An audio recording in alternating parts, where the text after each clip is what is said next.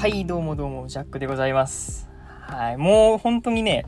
あの、高知生活最後の最後ぐらいになってるのかなと思ってまして、本当に今日ですね、7月の17日にですね、一旦この高知を出まして、夜行バスで東京へ行き、そして明日7月18日の夕方の便でですね、この東京からオランダの方へ飛び立つわけなんですけれども、はい。で、今はですね、この車の中でいる理由としてはですね、あの、コインランドリーを使ってですね、一旦その服をね、全部洗って乾かしちゃおうということでね、あの、やっぱり、あの、乾燥させるのはね、一日では難しいので、そして洗濯物もなかなかね、あの、全部乾かすのは難しいなということで、今来て。でね、あの、まあ、洗っている最中に、まあ、どうせならな、こうやって、ポッドキャストでも撮れたらなというふうに思って、えー撮っております。本当にだから、もしかすると今回がシーズン3最後になるのかもしれませんね。うん。まあ何かしらまとめ編撮れたらなと思ってたんですけども、撮れるかわかりませんが、まあひとまずね、やっていきましょう。いや、本当にね、昨日今日とね、あの、自分のこの心の落差が激しいっていうのをね、ちょっとお話ししようかなと思ってまして、今はですね、あの、本当に持ち越しまして、なんとか行けてはいるんですけども、あの、今日の朝7時、8時ぐらいまではですね、実はこれ、オランダ1週間ほど延期しちゃうんじゃないかっていうことをね、ずっと考えてました。いやー、本当に大変でしたよ。うん。っていうのもですね、今、このオランダの入国のね、その条件っていうのは、あの、コロナのその陰性証明書っていうのは必要ないんですよね。なんだけども、一つね、あの条件としてはあって、それは、あの、コロナウイルスのこの予防接種をしたかどうかっていうね、このワクチン証明書っていうのがありまして、でそれを、あの、必要とするっていうのが今回の条件になってました。うん。で、僕もあの前からね、それは分かったので、この、スマホの方でダウンロードしてね、撮ってたはずなんですけども、あの、昨日ですよね、ちょうど7月の16日に、まあ、ね、高知立つのは1日前っていうことで、うん。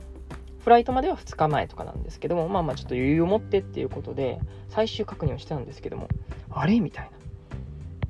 な。この、接種証明書がねえぞっていうことで、本当にね、終わったっていうふうに思ったわけです。で、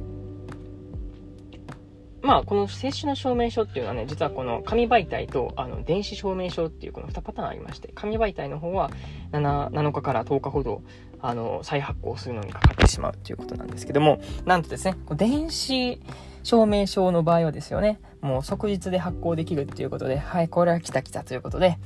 はい、マイナンバーをね、こう、得意気にこうかざしたわけなんですけれども、はい、そっからですよ、あの、全然できませんっていうことが起こりまして、はっと思ったわけですよね。で、よくよく考えてみると僕ね、海外転出届を出しているんですよね、今。で、海外転出届っていうのは、あの、一旦ね、その国を離れるので、あの、国民としてのその権利っていうのを失いますっていうような形なんですよね。なので、マイナンバーも失効しちゃってるっていうね。それで、本当に、え？証明書どこで取るっていう風になって、しかもね、2日前とかでもう大慌てでございまして。で、いろんなところにね、もう電話をしまくったわけですけども、結論としては、もうこのフライトには間に合わないっていうことになりまして。はい。あの、紙媒体では7日から10日。そしてね、電子申請になるとね、その、今一旦マイナンバーというのは失効なので、それを有効化するのに一旦、あの、国内へ戻るっていう、戻りましたよっていう証明書が必要で、かつ、そこから1ヶ月ほどかかるっていうね、もう全然、この、何て言うんですか、スマホというかのユーザビリティが悪すぎると言いますかね、全然ユーザーにとっての使いやすさにはなってないなっていうことで、本当にあの、うん、ちょっとイラついてました 結局自分が悪いんですよね。ちゃんとそれは再チェックして、その、海外転出届の前に、もう一回再チェックすればよかったんですけども、いや、なんかね、うまいことできてなかったみたいで、うわ、どうしようってところでパニックってたわけです。で、今日はね、朝起きて、いや、もうこれ最悪のケースを考えてね、あの、フライトのね、このスケジュール変更であったりとか、バスの変更とかを考えてたわけなんですけども、で、何の気なしにもう一回そのね、QR コードを見て、その、うーと、この予防接種証明書を見たわけなんですけども、で最もう一回あの、マイナンバータッチしてっていうので、で、そこに、都道府県が設定できるんですよね。で、都道府県に今住んでる僕だったら高知の、高知県高知市っていう風にして打って、で、えー、ログインと言いますか、さあどうなるっていうことで、あの飛ばされたわけなんですね。全然あの、証明書がありませんっていう風になったわけなんですけど、よくよく考えてみると、この予防接種は僕はですね、名古屋で受けてたんですよね。高知ではないということで、一旦これまあかけてみようということでね、愛知県の名古屋っていう風にして、あの、スクロールして、県のところを変えて、そしてアプライしてみたところですよね。いけちゃったんですよ。マジで感動。本当に。あの、本当にね、あの、生き返りました。なので、ひとまず、今のところ、はい、この、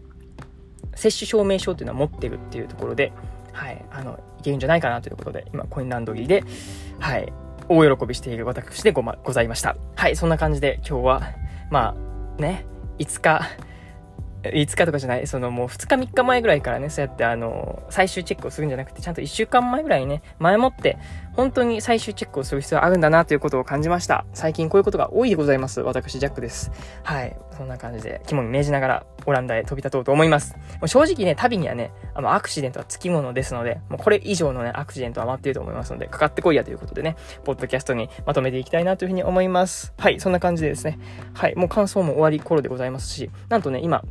ちょうど今、お昼の11時過ぎに撮ってるんですけども、はい、僕の FM ラジオがですね、え僕のって言ったらあかんな。はい、僕はゲストとして出るね、FM ラジオがえ11時半からございますので、よければですね、えー、まあ、四国に住んでいる方はですね、見れますし、よければラジコでね、その有料会員になっている方はですね、全然この、え、全国でもどこでもですね、この FM ラジオ聞けますので、よかったら聞いてみてください。僕についてひたすら喋っていく回でございますので、はい、そんな感じで今日も終わりましょう。はい、もしかするとこれが最後になるかもしれません。お相手はジャックでした。またね